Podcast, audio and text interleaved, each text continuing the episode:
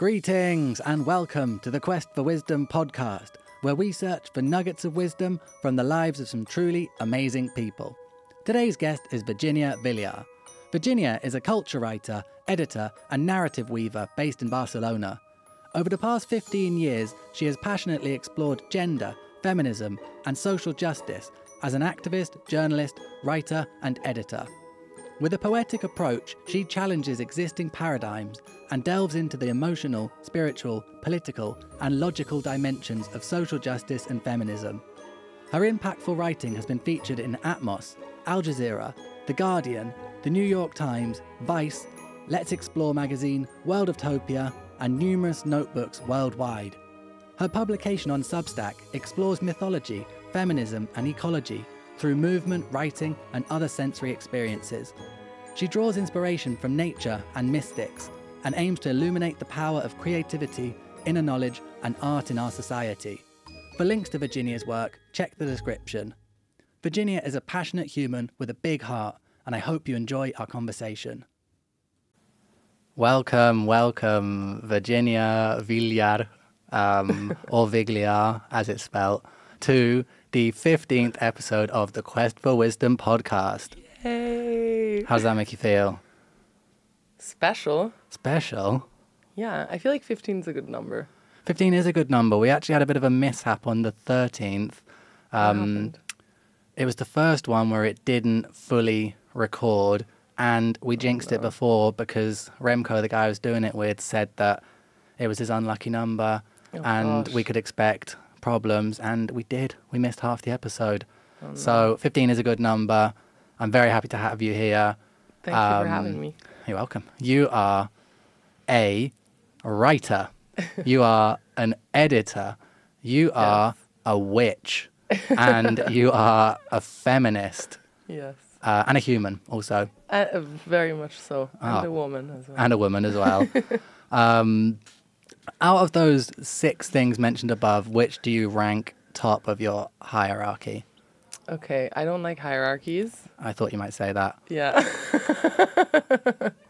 Have you read my work? I'm joking. Um, I don't know. I think I want to embrace all my multitudes. Okay. Um, Mm-hmm. I you- will not give you a higher off why do you not like hierarchies?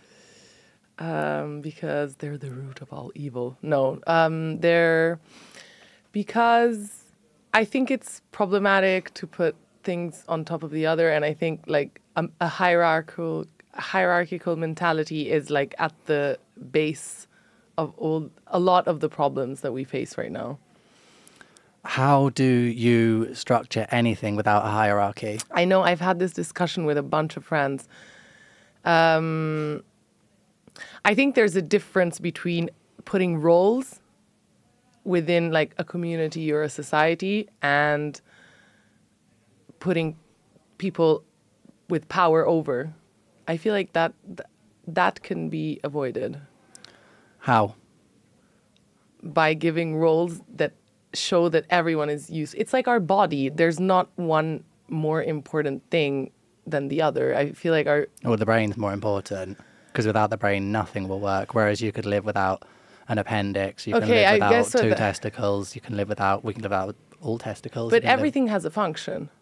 everything does have a function, but some they are ranked in order of importance because, for example, Mm. your body when it breaks down, if you starve, for example, the first things that after your body has eaten through all of its fat, then it'll eat through all the muscle, Mm-hmm. then it'll start eating through um, your your organ tissue, and the first things to eat through is the eyes, Mm-hmm. because the body considers the eyes the least important of all your organs, and your quite your body will actually rank. Um, your your body will rank what's most important. And it'll eat things first.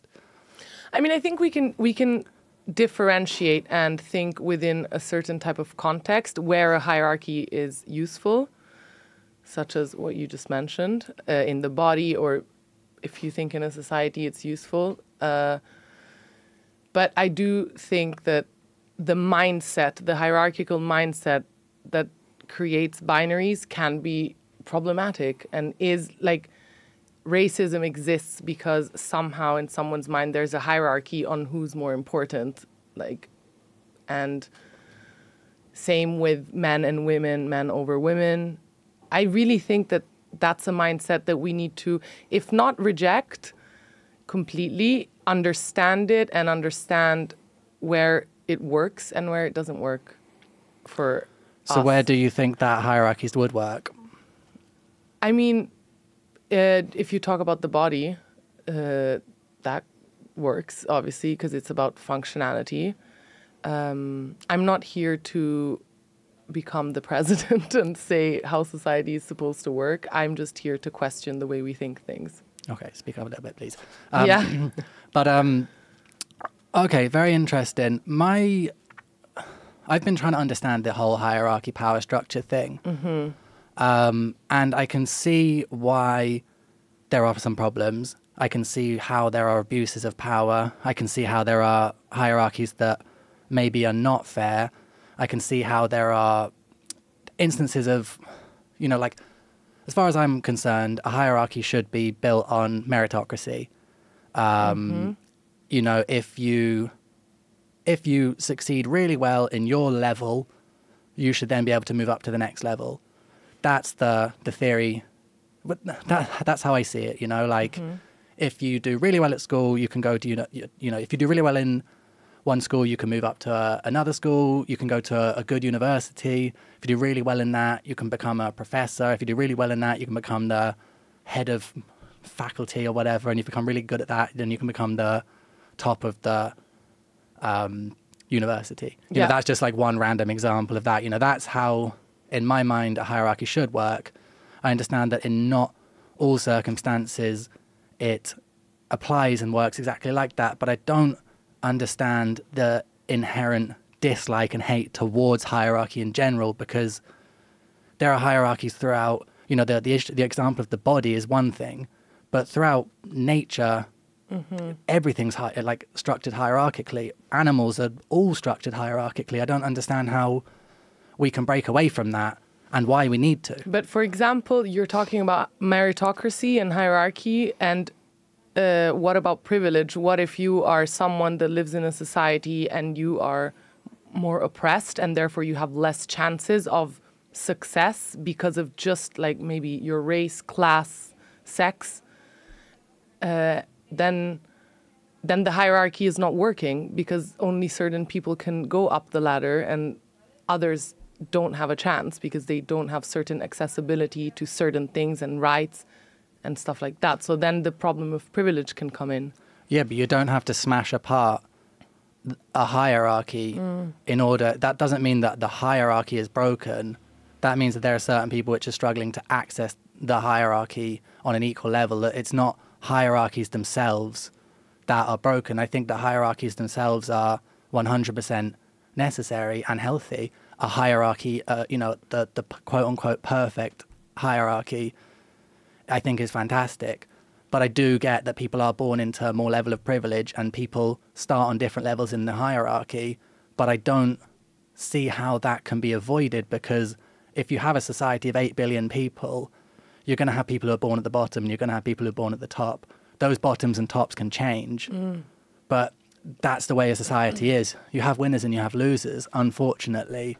And I don't I don't understand like how to to get away from that and I don't understand that I don't understand the hateful hierarchy. I think maybe you're thinking about it in a way that's a bit logical, which eh, there's nothing um, there's nothing wrong with that. But at the same time, like you have to think, for example, if you think of emotions, okay, you cannot put a hierarchy on emotions because they can coexist. Like a lot of emotions can coexist at the same moment, okay? Like I'm not like you're looking at it from a societal perspective where oh, what are we going to do if we don't have hierarchies? How are we going to survive? Okay, I can understand that point, but all I'm asking is to just can we think differently and think in a way where multitudes can ho- can be held at the same time, where there's non-binarism, because then it then it goes into like our whole way of thinking in such a like binary way, and that's that puts people in danger. Like that uh, I was about to swear. You can swear if you need. okay, like it. That's that becomes an issue for a lot of people. So I think we need to. Yes, we can think of hierarchy, and it's this is not a binary uh, conversation. It's not about like, oh, we either have them or don't have them. We can have them and question them and question them within a context and question the problematics, the fact that like privilege has a, a part to do in whether people get to the top or not. Like that's a truth. We're probably quite privileged people, but there's a lot of people that maybe wouldn't be able to access what we can. And I don't want to think of a society of like, oh yeah, we're eight billion people, and so like you're either lucky to be poor, uh, to be rich or poor or whatever else. Like I don't want to think like that, and maybe I'm a bit dreamy and philosophical, but I reject I reject to think like that because also in nature there's hierarchies, but there's also a lot of things happening at the same time. There's animals that are both male and female. There's a lot of fluidity. Like it, it's just the way it is like, as well. I understand that, but I think that then like the the fluidity and and and that's kind of a separate issue because we have there we have a hierarchy. There are there are always hierarchies, and I totally agree that it doesn't have to be like either there are hierarchies or they're not. It doesn't have to be binary, and there does need to be a solution. And I 100% agree and respect that everything should be questioned. You know, like nothing should be taken for granted. Nothing should be saying like, right, this is the way we do it, and that's correct. Like we should always be looking to advance what we're doing and how we're doing it. But my problem, the, I, my problem with it is that it, it the people that are kind of fighting against these hierarchies and power structures, they are doing it in a binary way. They're saying it's kind of like overthrow the patriarchy, overthrow the hierarchy, and replace it with something new. So they kind of are acting in a binary way. It's not like, okay, here's a few issues, here are a few solutions.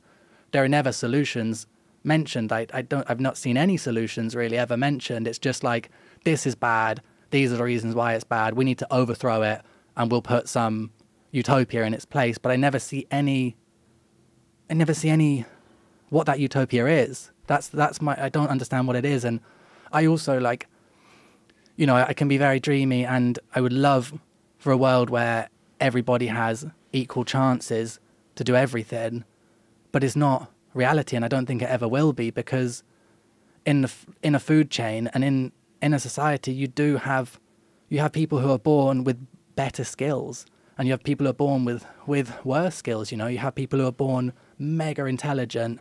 You have people who are born um, you know, like mentally handicapped, and those two people are not going to have the same chances to do the same things. And that's a horrible fact of life, but it's just true. And I don't see how you get around that. You can help to mitigate those terrible circumstances for people, and you can try and give them the best opportunities that they can have. But the reality is, like, not everyone can be a rocket scientist, not everyone can be a professional footballer. Like, people are on different levels in society. That's the way it is. Yeah, but I honestly I cannot understand the utility of this discourse. Like what are what are we talking about here? I don't understand why we're stopping to think of, of the hier- hierarchies. When it comes to like patriarchy and capitalism, like the blueprint of how a patriarchy works is sh- shit. Like it puts men over women. It is hierarchical, etc., etc. There have been societies, and I don't want to like talk as an expert because I'm not. I'm not a historian, but like it hasn't always been like that. It a lot of it came through um, religion and European religions, Christianity mainly. That's how a lot of patriarchal societies came to be.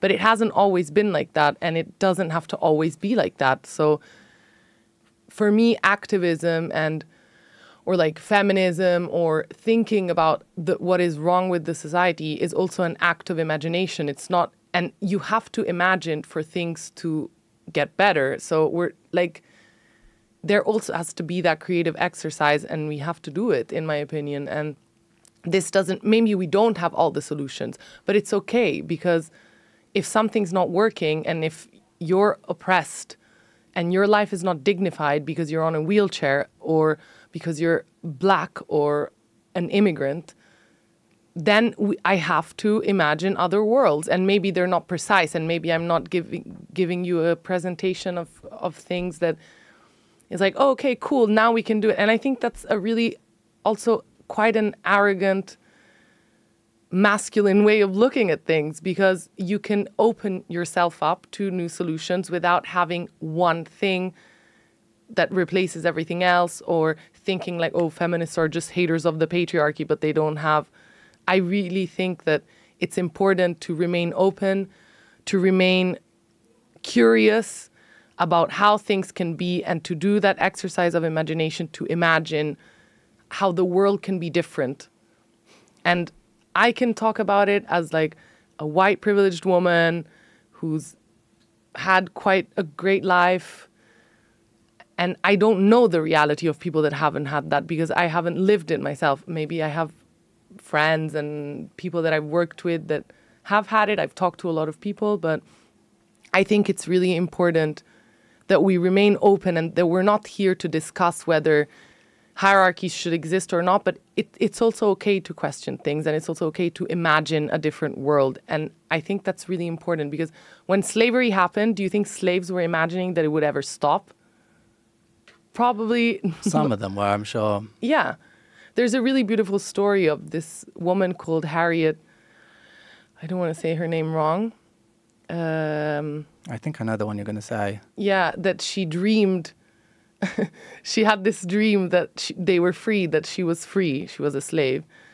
And I don't know, I think it's really beautiful to to imagine other worlds, to imagine otherwise. It's okay. And I think as human beings it also creates a really beautiful energy between us of like, okay, how could it be? And not stay here and like discuss in this kind of rotten way about, you know, okay, you're telling me this is not wrong, then give me a solution. Like, I think we need to approach things in a bit more of a gentler and more tender way. And I totally, totally understand that. Mm. And, you know, like I mentioned, I think that dreaming is a great thing. Um, and imagining a better world, as far as I'm concerned, we should all be aiming to be slightly better people every single day. Mm-hmm. You know, we should all be aiming to help in whatever way we can. Um, but I think that one of the when you have these kind of um, these situations, you know, like say for example, feminism, veganism, um, the isms, basically, um, it instantly divides people. But and part of my because people want to belong to one tribe. You know, it's kind of like either you're a feminist or you're kind of like and the enemy, uh, I, or you're I a vegan or you're. So. I mean, I don't agree. but it's kind, it's kind of it's, it, it's what you see. It's like it's the it's you, you have to be part of one camp. Either you're like left wing or you're right wing. Either you're you know for this or you're against it. And this and there are, of course there are people who float between and try and find the middle ground. But generally, people want to belong to one identity and people flock towards one and it's like like for example i've been vegan for three years and i follow all these vegan pages just to try and see like recipes and stuff like that mm-hmm. but it's so like anti the rest of the world and it really puts me off like it makes me embarrassed to call myself a vegan even though i don't even necessarily think i am you know it's like they're so anti the rest of the world and it's like okay you've chosen to go down this path and that's fine but there are other people who don't want to go down that path, and that's totally fine for them because neither one is right or wrong. You know, it depends on what is okay morally for yourself and what you feel is correct, where you live, where you're born, you know, like what you have access to, etc., etc. Mm. And I think it's this tribalism which is just being fueled even more by social media at the moment. And I think that that's what drives a wedge and it actually makes the cause worse and harder to achieve. And that's part of my reason for doing the podcast like this, you know, to talk to people with different opinions and try and find that middle ground. And also to try and translate what one side is saying. Because you're saying, for example, that what I'm saying is very logical and it's very true. Like it's a very like, you know, like um, right or wrong, binary, yes or no answer. Um, and that's very true. And one side is the emotional side and one side is the logical side. But you need a combination of both. Mm-hmm. And if you have very emotional people on one side trying to say their argument, you have very logical people on the other side trying to say their argument, there's a breakdown in communication. And you have to find the middle ground there because both sides are probably making very valid points, but they're not understanding each other. And it's the same in um in a lot of relationships. Like, changed my whole perspective reading this book, Men Are From Mars, Women Are From Venus. Um, which like I know you probably don't like that book, but it just a lot of people it's not it's not that book's not going to apply to everyone and you know not everybody's going to fit perfectly in those categories of man and woman or whatever but it's just the point of like there are certain ways of certain people think in certain ways and certain people think in other ways. And if you tend to be one of the people that thinks in those type of ways then it's very useful to have um, basically a, a sort of translation in the middle and try and figure out somebody else's language you know like mm-hmm. the, the language they're talking to you in um, yeah. and i think it, it like th- this is this is my reason it, you know we have to find this middle ground to be able to talk about these topics and find you know like for example talking to someone who's not very in touch with their emotions and explaining emotionally how it's making you feel is not going to be very useful and vice versa you know like there, there, there has to be a middle ground and i think both sides make very valid points Look, just to get back to I I don't know if I agree that the isms are necessarily divisive. Um, I say I'm a feminist, and for me, it doesn't mean that anyone who, like, for me, feminism is uh, a system against the oppression of everyone, not only the oppression of women. So that's why I also believe that feminism should be intersectional, but also the and I really agree with you about the um, dialogue part. Like we need to be able to talk to each other, but then the important thing is to understand what is the purpose when we're talking to each other. Like, what are we trying to arrive at? Are you trying to understand me? Am I trying? Do I have to understand you? In the end, like, um, I really think that. Uh, so I, for example, do sometimes these kind of dialogue booths in my Substack. I'm going to start doing more because I think they're really important. And I've done them with someone who's a facilitator. And we did one about masculinity, and it was really interesting because there was also moments of trigger. And for example, we at one point, so it all started with just kind of questions of like, tell me your story. So in the end, like maybe that would be a good way to also start these conversations. Like, what's your story and what's my story regarding, let's say, a topic? Mm-hmm. And that immediately puts us in a situation where we are in our hearts and in our humanity. And in the end, we're we're both humans. We have feelings. Uh, maybe you, you might not understand it, or I might not understand feelings that well, but we all have a body. We've lived through it. We, we're born. We have parents that probably traumatized us in their own ways. Like, we have that in common. We have experience that did that for us. So maybe sharing our personal stories would be good. And then starting to question and then saying, okay, this is where I'm coming from. This is where you're coming from. How do we move forward? How do, are we questioning? What does, for example, within this masculinity workshop, was like, how has your idea of masculinity affected you? And everyone had a different story, but everyone also had like a kind of common thread within their stories. Mm-hmm.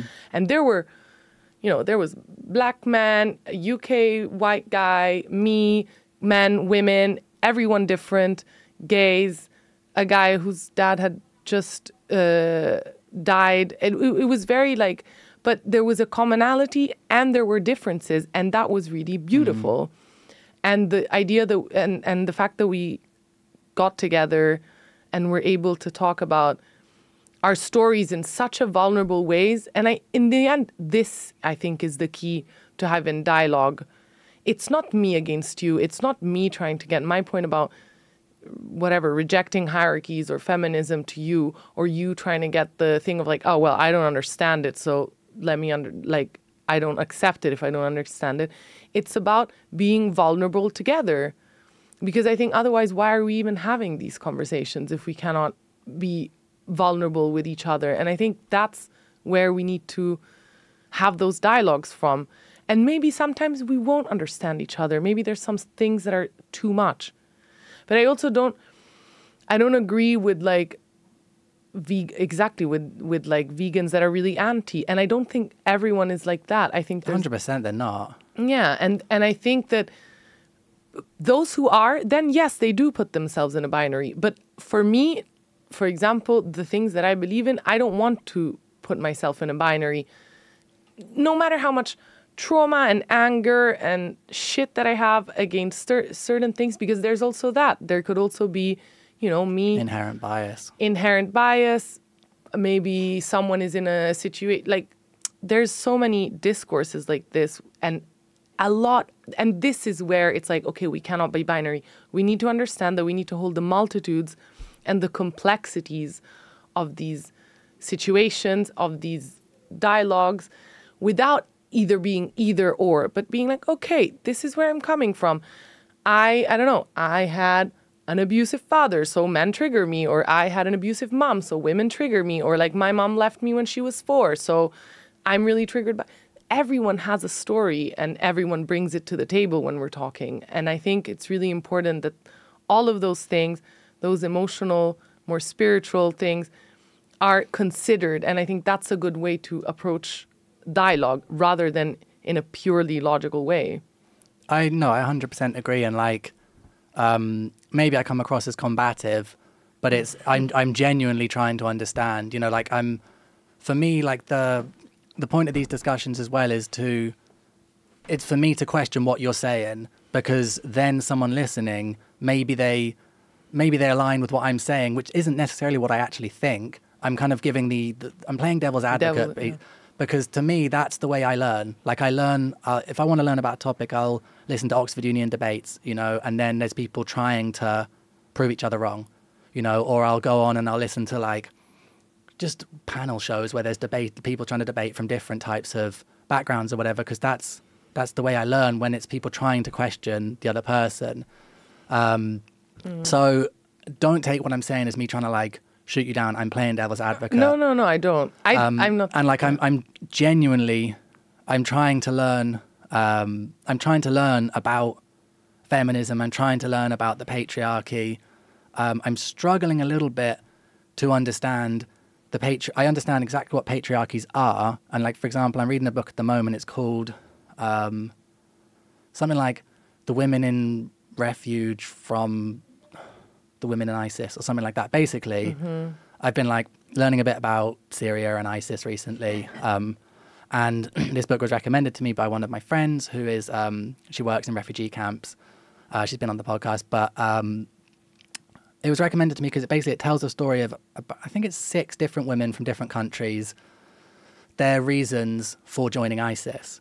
Um, and then I've like listened to Shamima Begum's story and a few other podcasts like that.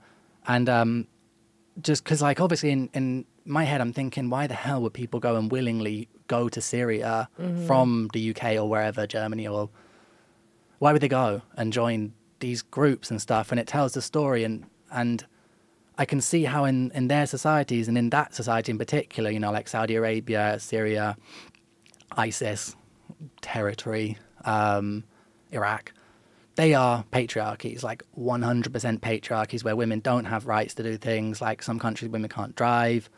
You know, they they are 100% subservient. They don't have the same legal rights. They are just housewives and baby makers, and that is a patriarchy. And then I'm I'm thinking like when I think of like the UK or something, where you have, you know, women and men have shared can have shared maternity paternity leave. Women have they're equal under the law. Um, like l- law law exists to stop uh, sexism. Law exists to try and mitigate it as much as possible. Like it's it's kind of as it's it's on quite a good level of fairness in terms of legality and overall access to education. You know, you have equal or even more, I think, women in universities. Like, you have women high up all over the country. You've got more women in the Liberal Democrats. You've got more women in Labour. You've got more women in um, the Green Party. Like, you've got more MPs that are women. And so I'm like, then I'm struggling to think, like, to understand how do they compare? Like, how, how in the Western world, I don't really know much about Spain, um, but I, I, don't, I don't get it. Like, how, what, what's the oppression? Uh, have you read the statistics of sexual assault on women? No. Yeah, one in three women is uh, raped or sexually assaulted uh, in the world. Different uh, countries have different laws. I think the oppression comes from these statistics, from the gender pay gap. Women are paid less than men almost all over Europe. There's domestic laws even within Europe that are like it's not a, it's not only about representation it's not only like it's like in America there was a black president do you think there's no racism in America no it's the same here it doesn't mean that like I mean in a lot of countries in Europe especially like Italy where I come from it's very difficult to get an abortion.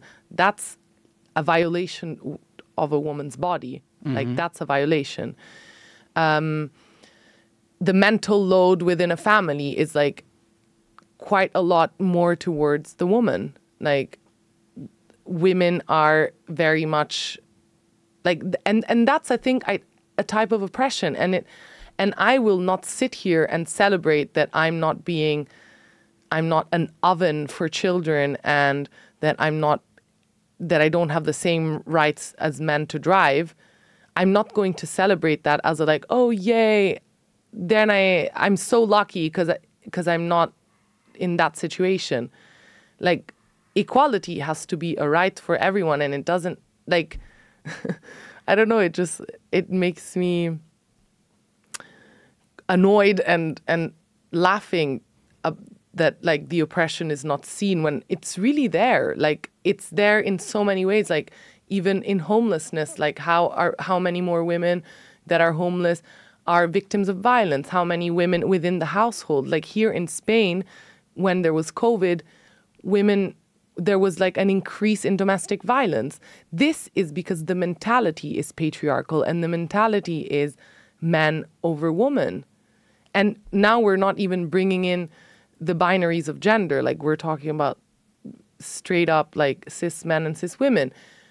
They're like the our rights are not the same and our access to certain things are not the same the way mothers are treated the way mothers and children are isolated from the society the way the medical system treats a woman's body in a lot of ways again sexual assault is a huge one like there's a culture of rape there's a culture of abuse this is because of patriarchy. It's not about laws. It's not about it's a it's really a question of power. And yes we're doing a lot with laws but look what happened in america. They they had rights. Now they don't anymore.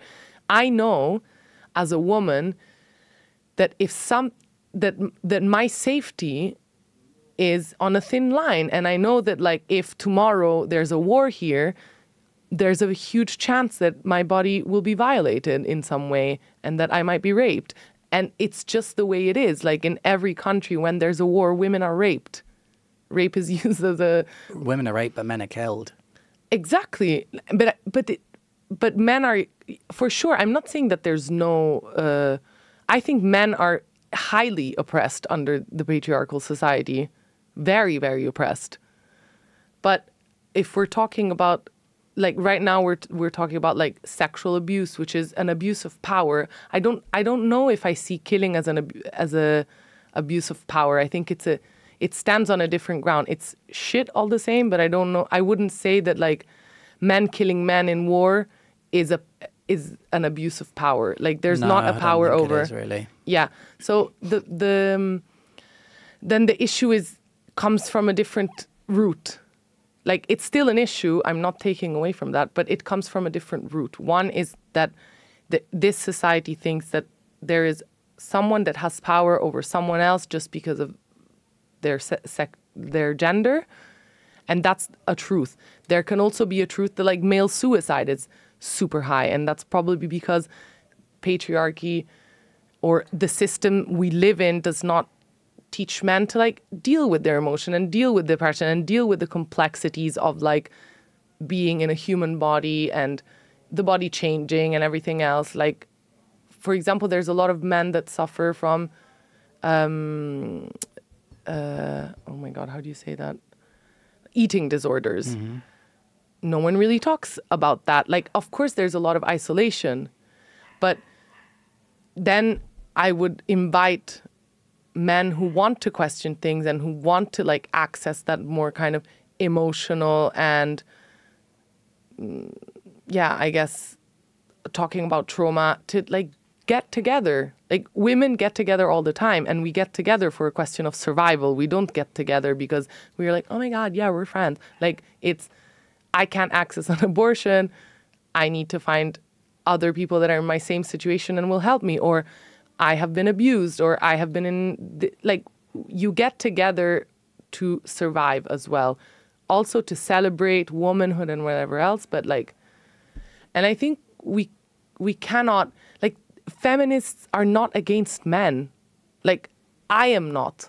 There are a lot who are. There are a lot and who these- are. See, you see, the- this is what you- you're making brilliant points, um, and I'll come back to those in a second. But this this is kind of the the problem at the moment, and I think it's it's like this is why there needs to be like translators and mediators um, in between it because for example the vegans that most people have access to to use that example again are the ones that stand on street forcing like horrible image down people's faces which they literally do here in barcelona and probably everywhere.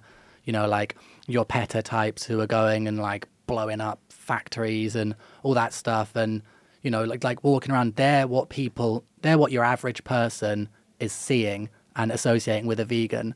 And in the same way with feminists is you're seeing the kind of more militant types who are the most vocal and then they are often shrouding people's opinion and understanding of what it really means to be a true feminist because you know it, it always seems to be us versus them I- and it always seems like other things that I, I see this is my own personal experience and i've tried my very best to consume as much like information as possible about it and debates they always seem to be us versus them.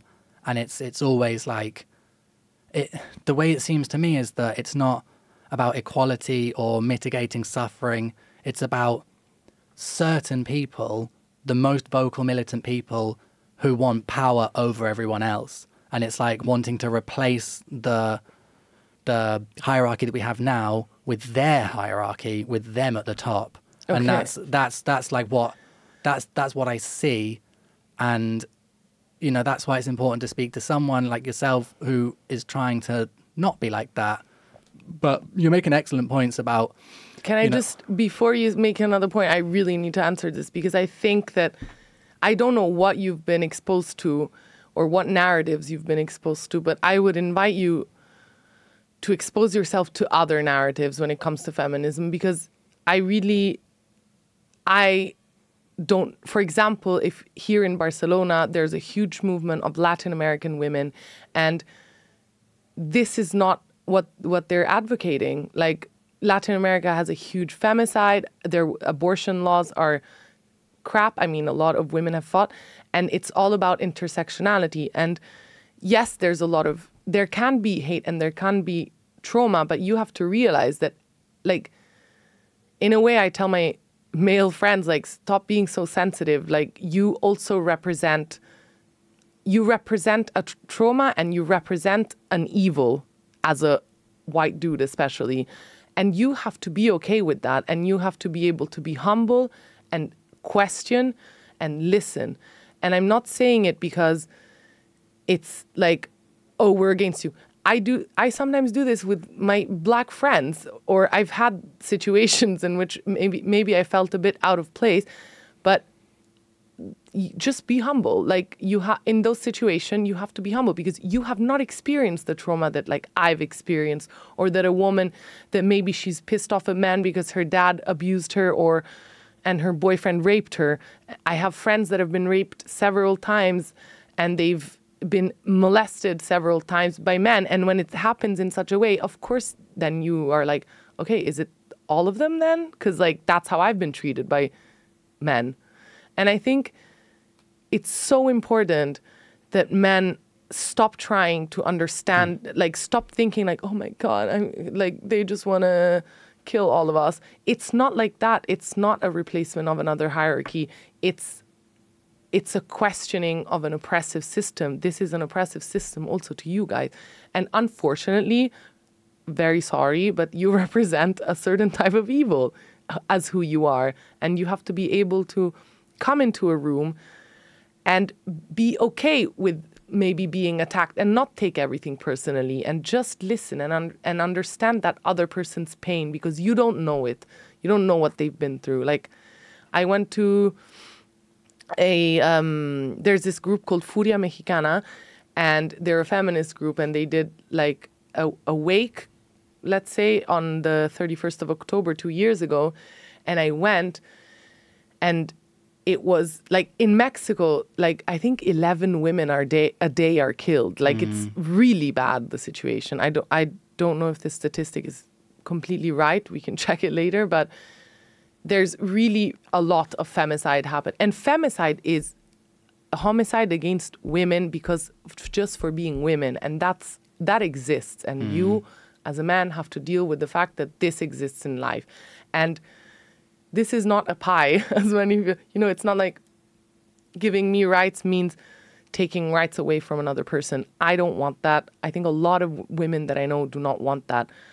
I invite you to expose yourself to different narratives. I can suggest a few if you want. But in this uh, in this week that I was talking about, I got lost a little bit. But there was women that like there was a woman that was wailing, and I don't know what her story was, but like the stories they were sharing were of a woman driving a car, got into an accident, got killed. Uh, be, like the accident wasn't great, but she got like kidnapped and killed. Women, because men who are in like gang wars, etc., they use women as like kind of oh I'll kill your sister or I'll kill your mother and etc. etc. And that happens. Like we always our bodies somehow come in in the middle of of these wars and and whatever is happening. And I think that there has to be a really big healing that men has have to do. And a lot and it won't be it's not easy. It's not easy to sit and listen to someone hating on you or hating on your people quote unquote. I know that it's not but you have to do it because otherwise things are never going to change. You're not going to understand your way into healing. You have to just do it in an emotional way and i know that it's difficult but i think it's also good that we try and learn things differently than how we've always tried to learn them. I don't know if that resonates or No, I totally get it. And um, like I, I went to Brazil for five months, and I spent I traveled around pretty much the whole country, and I've been to Colombia, um, and I've been to Argentina twice, and like I spent, it was so obvious there, like the machismo, like I don't know what you call it in English, the sexism, I guess. sexism, I suppose. Yeah. Yeah. But like it was so obvious there, and it was, it made me feel really uncomfortable to be honest. Um, and I spent a lot of time talking to a lot of different people about their, ex- a lot of different girls about their experiences, and like two different people, two different girls told me that um, one one guy had tried to basically like, basically tried to kill her by with his arms around her throat Oh, God. um, and she'd managed to get away. And then she went and told the police, and they said the bruises weren't big enough because she'd waited like a day or two. Um, so basically, nothing happened. Another girl, um, these were both in Argentina. Another girl, her boyfriend, when she was about on her like 17th birthday or something, he'd locked her in a room and had sex with her friend in the room next door. And like, then there were loads of other, I can't even remember all of them. There was, oh yeah, there's another one who'd like she'd been beaten up by the, the, her like boyfriend at the time was actually German, but she'd been like beaten up by her by her boyfriend. I went to visit him in Germany from Brazil, been beaten up. I spoke to all these women. I was like, because maybe I've come, I, well, I've probably come from a total protected little bubble back home because there was just no violence growing up. The, uh, like there was violence against me, um, not with my family, like with this group of people in, in the town. Like they attacked me a lot, and um, but I never saw there was no violence at my school. Like you know, there was about fifteen or sixteen of us boys with about fifteen or sixteen girls, and we did everything together. And there was just there was no there was no everybody just got on so well, and everybody was just like great friends. And so I've not been exposed to the oppression of people. That's why I, I tried to understand it. But the point you made there about just listening and accepting, as opposed to trying to like mm. rationally mm-hmm. understand it, which is like my go-to. It's like just accepting that that's happened, but it, it's painful to accept that that happens to people, and that those things exist. It's re- it is really painful to accept, and like yeah. But you have to break your heart in order to change. Yeah, of course. And like, it's like, you just can't, like, I don't know much about you and your, your upbringing, but the fact that you're here and well put together seems like, you know, we've, we both come from relatively privileged backgrounds, you know, um, compared to the global average anyway. And it's so hard to understand the levels of suffering that some people actually have for whatever reason, you know, abuse or just where they grow up or growing up in a war zone. You know, for example, I've, got a real kind of soft spot for immigrants and not immigrants, um, asylum seekers in particular, you know, because they get such a shit time. Everyone hates them basically, and they've had to flee their country. It's not like they're coming to like scrounge and whatever. They have to flee their place that they probably loved at one point because of a war that was not started by them or probably their peers even. And so it's it's really shit. And you know what what you mentioned there about accepting accepting that this stuff happens and accepting that there are predominantly a certain group of people that do that um, is really tough. And I wrote a poem about that. Um, that just like it was more so about accepting accepting the past, you know, accepting the fact that slavery has happened and that that wasn't that far ago and that we are still kind of feeling the effects of that. We're still feeling the effects of the world wars, you know, because our grandparents' generations were in those basically and then that's trickled down. That's some crazy generational trauma that you know most of Europe had to experience, and then that trickles down to us. Like a lot of those people are still alive, um, and also just, it, but like we have to accept these things and then move on. And I think that it's actually, it's in a lot of cases, it's not that people are so callous that they don't care. It's I think it's actually the opposite. Like I'm talking about men in general. It's like men are actually a lot softer than they appear and really struggle to accept that these things do exist and are difficult. And they struggle to accept the emotion of it which then actually builds up the ego on the other side of like i will not listen to what you're saying because that's too painful to, to accept. And it's like it's really it's challenging. But also what you mentioned another thing you mentioned there that gave me the image of like you know as as the white privileged male you have to be humble and stoic i suppose. But it's like that's the that's the vision of of masculinity that i see is like you, know the the hyper masculine male is not the one that's out there beating his chest. It, the true alpha is the one that's kind of sat there quietly that everybody quietly respects and everybody can turn to if they need to. It's like that's that's the vision of masculinity that i see it's not the one that's starting wars. You know, it's not the one that's beating people up. It's the one that has all of that inherent strength, be that physical or mental strength, and remains calm Yeah, I mean, I think and receptive. Yeah.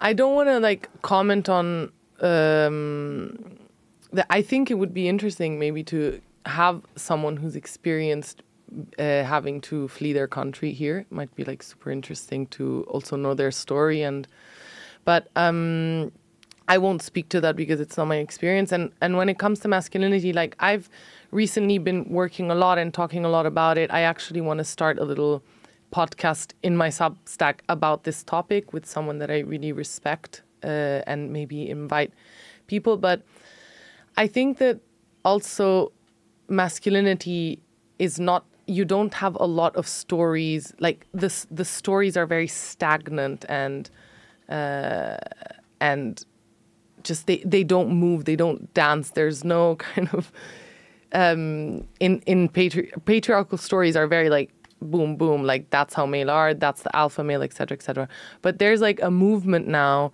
of people that are trying to sort of rewild and reinterpret certain stories and make up new ones and and that goes again to the imagination exercise that we talked about before where it's like what other stories can you imagine for males? Like how what if you know jesus was actually a dancer and he entertained people th- through his soft movements? What if you know odysseus cried every night at night, cried every time at night, or you know, how are those stories of masculinity being retold and reinterpreted? And I think that's also an exercise of questioning from a place that's like poetic and emotional. And I think that's why a lot of the work that I do, I, I do it because of this. When I did this workshop on masculinity that came from this essay that I wrote called uh, an ecological approach to masculinity,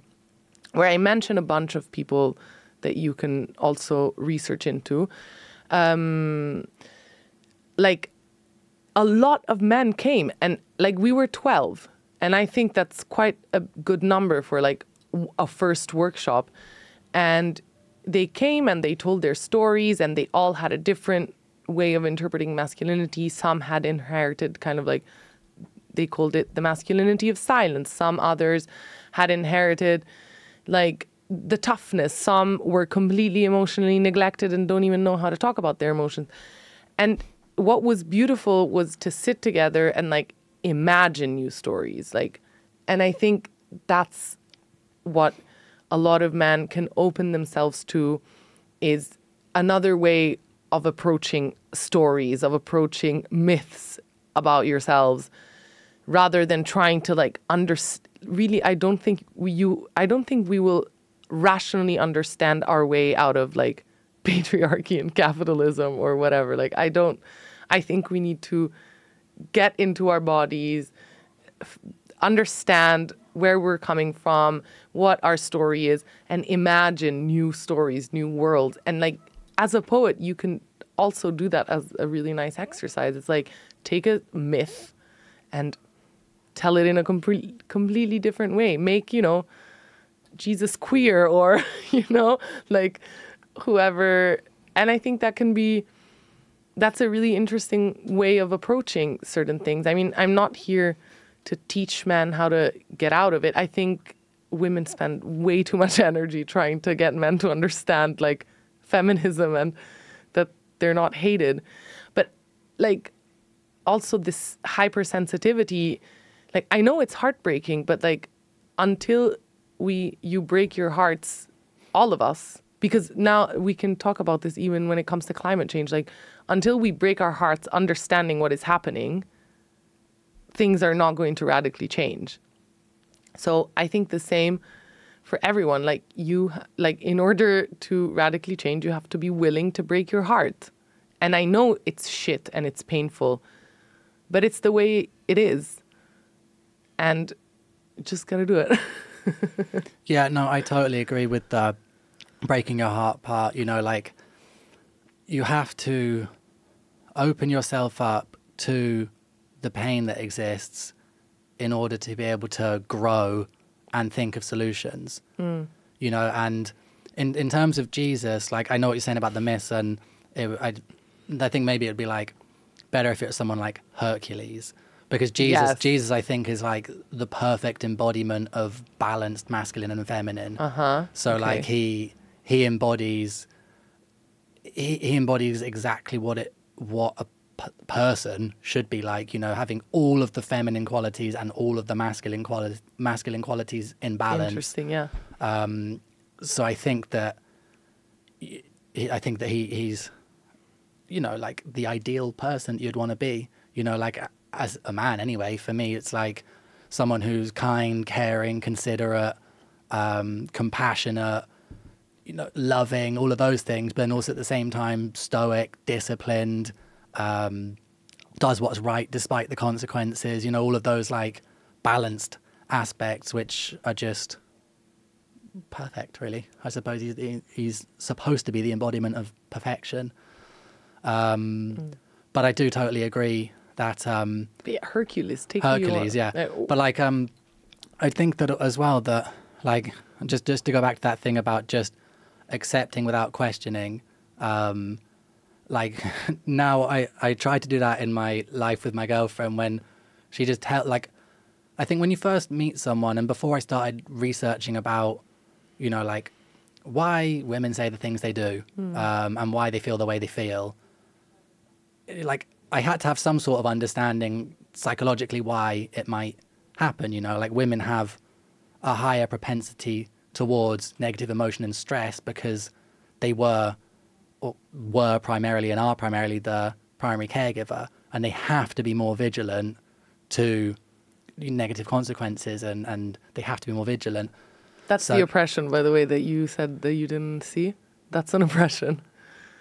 Women being the primary caregiver, I think it's a form of oppression in some way. But women, but women breastfeed. Yeah, yeah, yeah. They But- are the primary caregiver. Yeah, yeah, yeah. They're the ones who give birth. Yeah, for sure. But I don't, I'm not sure if that could be described as oppression because Not for- the for bodily function. But for it to be for it to be oppression, someone has to be putting that on them, and no one's putting the fact that they have babies on them. Like in in terms of no Mm. one's no one's forcing that person to be a female and have the ability to give birth. Yeah, yeah. I don't. want I Um, d- do not want to get into this because it's like it could, it could go into a really weird tangent. But tell me Um, about your girlfriend. so so but now it's like sometimes she just says things and like so I I, I understand like kind of like the the background from it and um Men Are from Mars Women Are from Venus gave a really nice description about how um, men are much better at instant stress like stress in the here and now because of um, evolving fighting off animals and fighting each other and actual protection. So they're much better at dealing with stress right here and the right in now, but they're way worse at dealing with long-term stress. Um, hence, probably why suicide is much higher in males. Uh, well, one of the reasons anyway. And women are the reverse. They're worse at dealing with stress in here and now, and much better at dealing with long-term stress. Um, and that's just because of evolution. And so, like little things like that, I learned and I thought were really interesting. But now, sometimes she'll just tell me something, and like my instant reaction, I'm like, "That's ridiculous." But then I'm just like, "Okay, just accept that that's the way it is." Uh, she's feeling like that. Don't bother trying to understand it because you probably won't. She's feeling like that. She's told you she's feeling like that, so just accept it and go along with it. And I think it's actually pretty helpful in terms of actually like being cohesive. Um, I'm yeah. I'm not so sure about these divisions of the Venus and Mars. I f- I find them quite problematic. If it helps you understand, then I guess good for you. But I don't know if it's like my partner, for example, who is a male, is not that great at here and now stress. Like I know a lot of men that are not that good in in the here and now stress. I don't know. I think these these binaries and generalizations can be quite um, dangerous. I think the way that we can understand other people's feelings is by understanding our own and by doing a lot of inner work and and have a lot of compassion for the fact that like we could be living a situation in two completely different ways. Like the same exact thing could be by us lived in two different ways. And and i think that that is a human thing. It's not a male or female. Also gender is is a spectrum. There's th- that whole other discourse that i don't know if we should even get into as cis straight people. Um, But I, I, I totally agree. Gender is a spectrum, and not everybody fits into the, the male female divide. Mm-hmm. However, I think of it more in masculine feminine energy, which we everyone has a combination of. of both yes this um, i agree with But the reason why it's easier just to say male and female is because the majority of females will have higher female energy and the majority of males will have higher masculine energy. So the majority of people, it's the way a spectrum works, is the majority of the people are in the middle. So the majority of people do fit into the generalization, but there are plenty of people who don't. So like having these two binaries and understanding the two binaries is really important. Then you can see, okay, that person fits maybe three out of 10 on that scale, and that person fits maybe an eight out of 10 on that scale in terms of like 100% masculine, 100% feminine. Maybe this person's 50 50, maybe this person's 90 10, approximately like having these different scales and spectrums. Um, not everyone fits. But how do you But- judge those scales? It's totally subjective.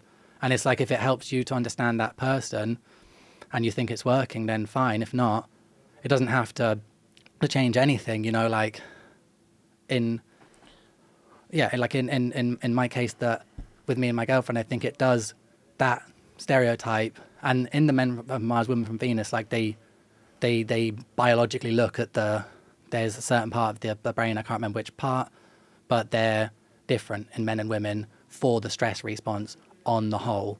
Um, and it's like in my case with with that comment about immediate stress and long term stress, it's definitely true.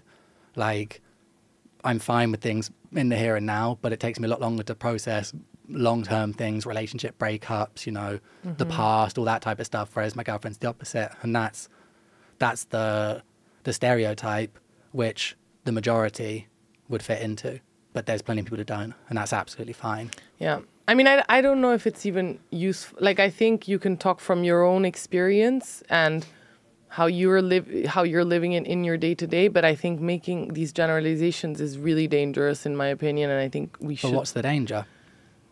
That you're generalizing, and maybe a lot of people don't relate, and that's not like then that's exclusive. But generalizations exist. Like that's anthropology is based upon generalizations. Like no one's ever going to fit 100% into anything Yeah. ever.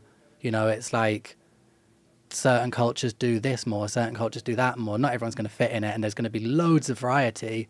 But the majority of people fit into when you have a spectrum of anything. Most people fit in the middle because it's normally distributed. So it's a it's a nice little curve like that, and most people are in the middle. So the generalization applies to the majority of people, mm. but you don't have to be so obtuse as to think that everyone fits into that, and if they don't, it's like, mm. and I can understand what you're saying that could be dangerous for everybody to just assume that everyone fits into these categories, Yeah. and you should never assume anything, but you can start off when if you're analyzing something or someone, you can start off by saying, well, it's much more likely they'll fit in this category than it's not. You know, it's much know. more it's much more likely to meet someone who is straight than that someone who's gay, for example. It's more likely. It's more likely to meet, you know, this. It, I don't know. I d- really cannot answer that question. I don't know if it's true. I think There's these are obviously more, sweeping there's obviously more straight straight people than there are gay people. I think, Otherwise, gay people would be the majority. but here in Barcelona, for example, There's a lot of gay people here, but they're not the majority. By no, Mm. like, even if it's one in three, which is which is probably not, because if you think of all of the families, you know, like, in a family of five, it would be uncommon to have three gay people. Mm-hmm. You know, it's like it's things like that. There's you you can say, well, it's much more likely. I'll start with this assumption. If I need to assume something, you can start with that, and then if it's wrong, it's wrong, and that's fine. Yeah, I mean, I think for me, the way I approach things is not. I don't know. It's also a lot my personal experience. So if for you reading Mars and Venus was really helpful, then great for you. I would suggest you also read other things that expose you to different narratives and then make up your mind with that. And I just don't I don't like generalized statements in a conversation. I would rather speak from like my own personal experience. I don't want to speak for gay people or immigrants or other like that's something I don't want to do and that's just my choice. I get that. Like the only thing we're an expert about is ourselves, and we're not even like we made that joke before we came here that you didn't really have to prepare anything because it would just be about Yeah. be about you and your thoughts, and hopefully you should know those well. Yeah. Um, but yeah, no, like the only thing- they're always changing. they so, are always you know? changing. Um, and my opinions about things are constantly changing. And I'm trying to, you know, I'm trying to start with the big issues and educate myself as best as I can. I, you're right. I need to read more literature, but there's only a limited amount of time in, in the day. Or get out of your comfort Um, zone. Get I, out of your I comfort think that I purpose. I think that I do that okay. a lot. I think I live in constant discomfort. Okay. Um, That's not good. I mean, like, I You just I'm drank perm- a tea with a lot of herbs inside. That's pretty uncomfortable. Yeah, no, I'm, I'm I permanently try and go and do things that are going to make me feel uncomfortable, and that's just the way I am. That Why? because you grow, you learn. You're only uncomfortable because like you're only uncomfortable because you don't understand it, and you're uncomfortable because you don't know how you're going to be able to interact with the people. Um, I, I ultimately I want to learn, but like you don't really learn much doing the things that you're comfortable at.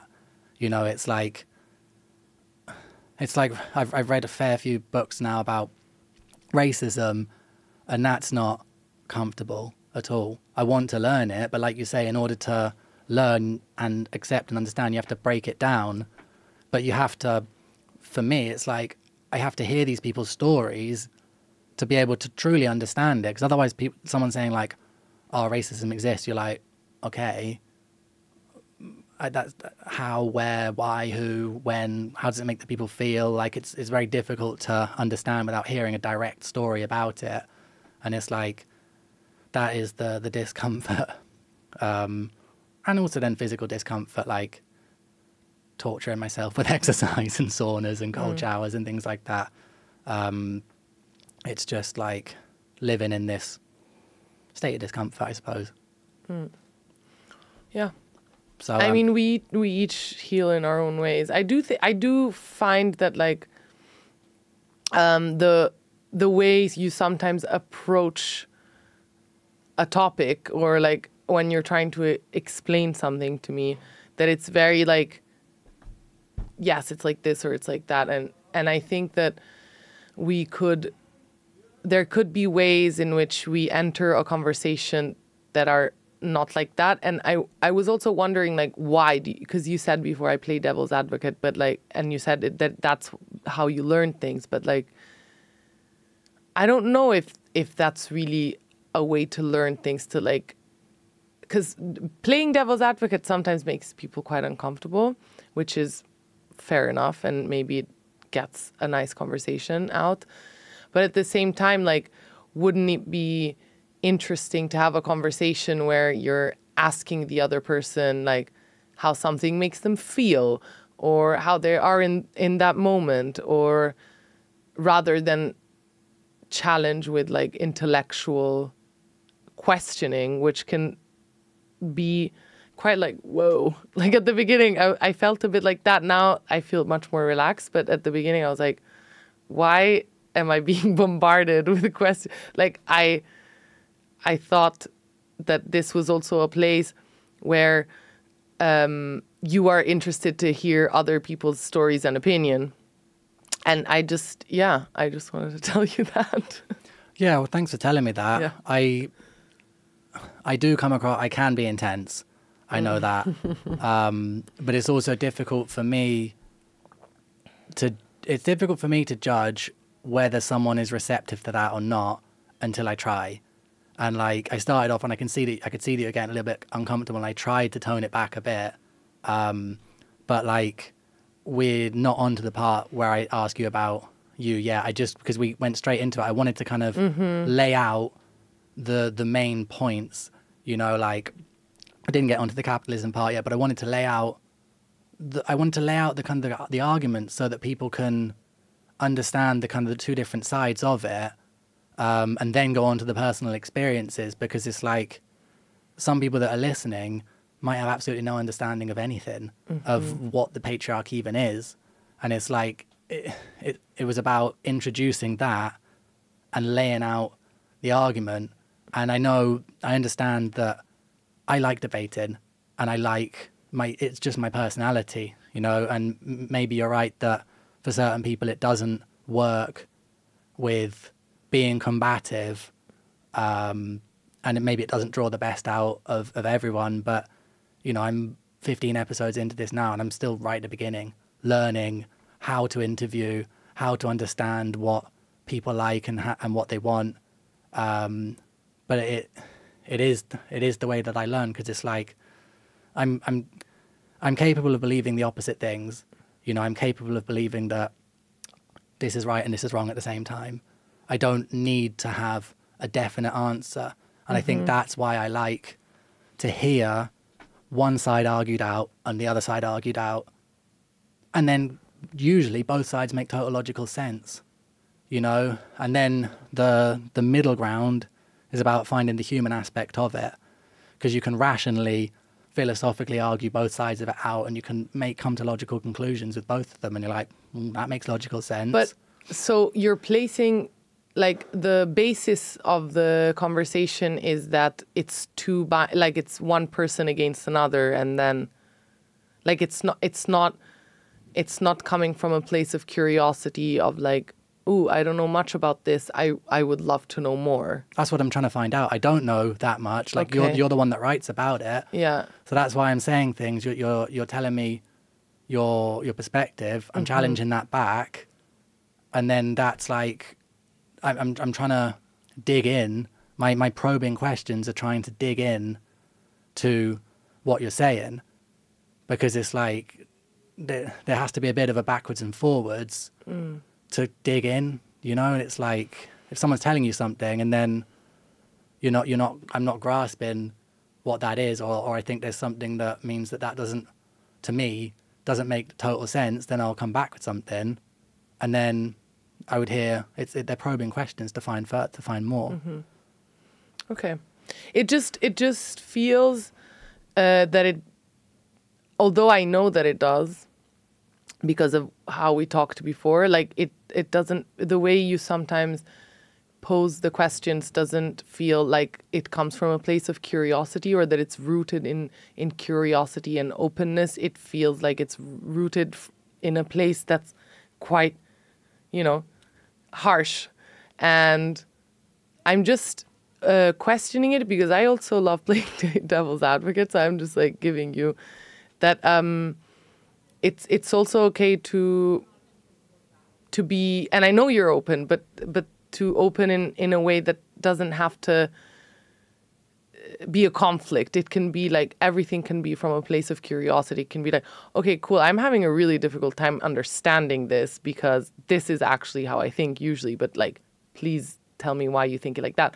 And and then and then I think that's it. And I think it's important to have this conversation. And I think maybe it's also interesting for the people that listen because I think we need to also learn to talk to each other in a way that's more coming from a place of curiosity and openness and like playfulness and not this kind of like, ooh, I'm ping ponging you back like with more shit that I've learned. Like, no, we're here in like a nice little space and we want to just learn from each other. And I think that there are ways of communicating that that are much more tender and they come from a tender place. And if you do come from a tender place, then you're automatically like more open. And it doesn't mean that you have to understand everything. And it doesn't mean that everything needs to be defined at, at the end of the conversation or everything else. But like maybe, you know, just hearing someone else out with some with another or being curious about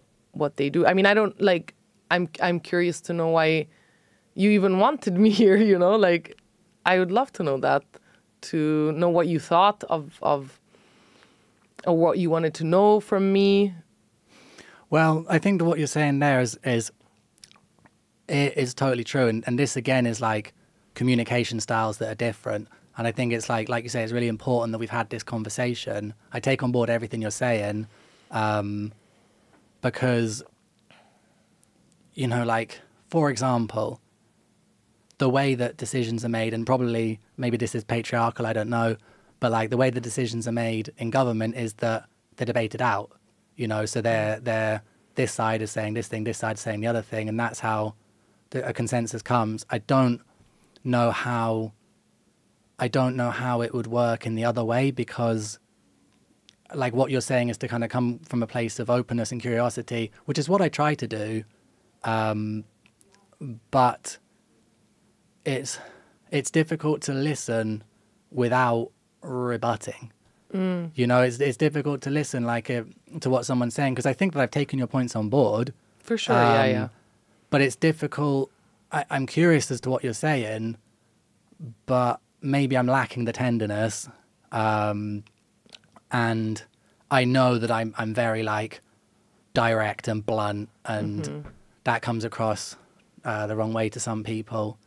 Um, and it is something I'm working on, like how how to communicate to certain people because I don't. There, there has to be a middle ground. It can't be really tender. It can't be really blunt. If there's going to be mutual understanding, there has to be meet in the middle somewhere, and that's like the path that I and everyone needs to find that way to to blend the two communication styles or 10 communication styles whatever they are blend that way um, but the reason i wanted you on is because i mean in fairness you told me about what you were doing um, and you said you'd like to come on and then i agreed um, Okay. so I don't remember that. you did so um, See, but- I'm blunt too. I'm blunt Yeah, you're blunt. direct. yeah, you, like so you told me you wanted to come on, and then I was really interested because, you know, like you mentioned about talking to, uh, like an asylum seeker and stuff, and these are all things I'd love to do to hear people's stories. You're out there writing about one of the things I'm really trying to learn about and trying to understand. Um, so I thought it'd be perfect for you to come on, um, and yeah, and, and that's why we're here. And Okay. the reason I'm trying to, the reason I'm trying to do all of this is, I, there is mass confusion.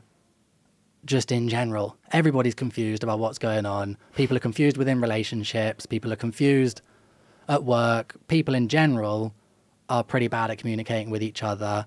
Oh, yeah. Um, You know, there's like confusion between parents and children. There's confusion between um, straight people and gay people. There's now confusion because, like, the trans mu- movement is is relatively sudden and relatively um, loud, shall we say, and like very current. But it's happened very quickly, and there's a lot of confusion about that. So at some point, I'd like to be talking to people who know a lot more about that to be able to kind of spread out information uh, and help people to kind of get it. Because I think that most people are not bad people. Most people are not total assholes. Most people are not psychopaths. And most people are not incapable of emotion and understanding. But there needs to be some translation for people to understand what's going on. Um, and people need a bit of time to learn and accept change. Because in general, people don't handle very well. People don't handle change very well. So it's about spreading information, hearing different points of view. Um, so I was going to ask you this right at the beginning, but then we got launched into something else. What do you think led you to do what you're doing now? Mm, I think that I. I'll explain what you're doing now, by the way. Explain like what you are doing now, because I don't think we've fully mentioned Do it. you mean do you mean the Substack or like the work in general? Work in general and Okay. Substack. So I am a writer and I write about social justice, uh, feminism, art, uh, and I, I and I write about these issues from a perspective that for me is poetic, and by poetic I mean that maybe it's like more open and more curious, and where I'm questioning, but I'm not s- stating things as truths. Maybe I'm stating my own truths. Um, and the idea is that my writing just plants a seed for more conversation and more questioning. Um, I did this because um, I think just growing up as a woman, uh, there, there, I understood a lot of injustices that happened. Um, I, I grew up quite privileged, but I still um, uh, experienced like uh, abuse and um, assault and stuff like this, and just sexism in general. I grew up in Italy, which is quite a sexist country. Do you think it's more or less sexist than Spain? Uh, more. If I have to say it, I would say more. Um, but yeah, so and I always was interested in like understanding why injustices happen. Like since I was a kid, like I didn't understand certain things, and I was like, why is this happening? Like what? Uh, wow, I mean, um, there's a little story that like I was in this house and in the the neighbors in the other house were like killing a pig on a full moon because they, they were farmers, so they did that and they ate the pigs they had.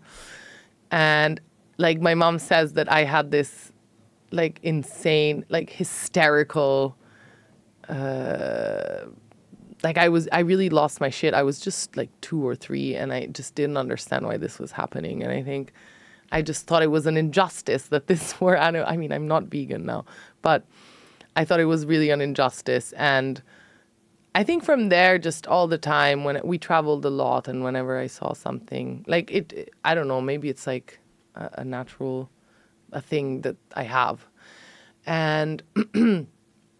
then I went on to study like uh, social sciences, uh, social justice in, in, London, and yeah, and and then I discovered here in Barcelona is where I really understood the feminine movement from a completely different perspective because of my like uh, Argentinian sisters who brought me to the marches and we had dinners and discussed it and they were studying gender and there was like so much knowledge and intersectionality and then I started also exposing myself to sort of writers that were uh, of color and African uh, writers uh, just to see sort of just to be exposed to different narratives. I never resonated that much with like the kind of lean in feminism of like oh you, like the boss lady thing. I just didn't resonate with that. I was like there's something dodgy about this.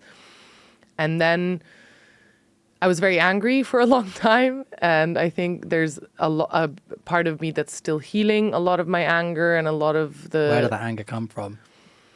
Um, I mean, I think uh, within my family, I I grew up in a like my father. I would say was v- quite patriarchal in many ways, um, but it also came from just experiences of like being in a place and having my butt touched for mm. no fucking reason, or I do think that that's really weird. I was talking about my girlfriend. Sorry to butt in. Um, mm. That like you know, like when you have to brush past someone, you know, like they're in your way or whatever, and like there was this old man the other day on the street, and he kind of like just touched the girl like on her like hip slash bum to like kind of oh. like move her out the way, and I'm like, it's just so unnecessary. It's like you know when you move someone, you have to like kind of tap them on the shoulder, sort of, or like excuse me, like. But you do it because you can. But you do it. What do you mean? Like like men do it because oh, they right, can, yeah. and they've been they've been doing it. They like that's also why I think men rape. You rape because you can. there is one crazy thing as well that um, in the UK, because I did law at A level, so like we did a few little cases about things. Um, in the UK, it was not illegal to rape your wife. Until, yeah, yeah, until even 1994. Mm-hmm, even in that's Italy. the year I was born, which I thought was absolutely crazy. And so, like, it makes sense that that's like still being undone yeah, I yeah, don't necessarily think if I don't necessarily think that I don't necessarily think it's like um, a kind of a patriarchy thing that when there's no if and when there's no or less patriarchy that that will stop because I think it's more of like a animal urge that people can't control in terms of rape um, Oof, I don't want to get into this. Which, I, which, as in, I'm not saying that's a good thing, but I'm just saying I'm not sure if it'll disappear. Um, I really think that you have to be careful when you say these things because they can be really, really offensive to some people, and I don't know if that's a truth. But what? But what do you mean? What I mean is, I'm like, I'm not, I'm not justifying it. I'm saying like, in any way whatsoever. I'm saying that I'm not sure if it's like the fact that men are in power that means there's a high number of rapes or that there's just what I'm saying is I don't think that those messed up men that do rape I'm not sure if they're going to go away. Hmm. That's that's the only point I'm making. So I don't think that that's offensive to anyone. I just think that these people are messed up, and I think that like. But it's not because you probably have friends that ha- have abused people. You probably know some people that have either raped, like, and you don't know it. Like most rapes and violence happens in the family or in the household. Like, it's not, as you say, rapists are not only crazy people. Rapists are a systemic issue of how we're we're facing the idea, like how we're, the rape culture and everything else. Like, like how, I don't know. I don't even want to like get into the whole rape thing because I think it's it needs much more consciousness and and like it has to be its own discourse but you you cannot say that like rapists are just not okay in their minds because there's a lot of people that you've probably like interacted with that may have raped people or their girlfriends because the lines are so thin with what happens. There's rape in gay men. There's like rape in uh, the trans community. Like this is a systemic issue. It's not an issue of a few a bunch of crazy people like this is really important to know i think True. I to be honest, I don't know anything about. yeah but if you don't know then be careful with the statements because it can be really it's a really really sensitive subject i think and we need to really approach it with a lot of care and a lot of consciousness and not make statements about certain things because it's very very important that we that we i'm i'm i'm just letting like this is how i see it And- yeah, and that's fine. And this is like these are the type of things that I need to hear, um, because it's. uh, yeah, it's just it's. I find it so slow. I find it difficult to understand when it's like systemic, like how it's built into a system of rape, and I can see how it's like. I can see how men have more power over women physically, one hundred percent, um, and you know, as we mentioned, 29 years ago, a man was not capable of raping their wife because a woman was considered their property. And I get that. So I suppose, is it just an extrapolation of that, that then men think it's okay? Or is it like, what is it that makes people do that? That's what I don't get.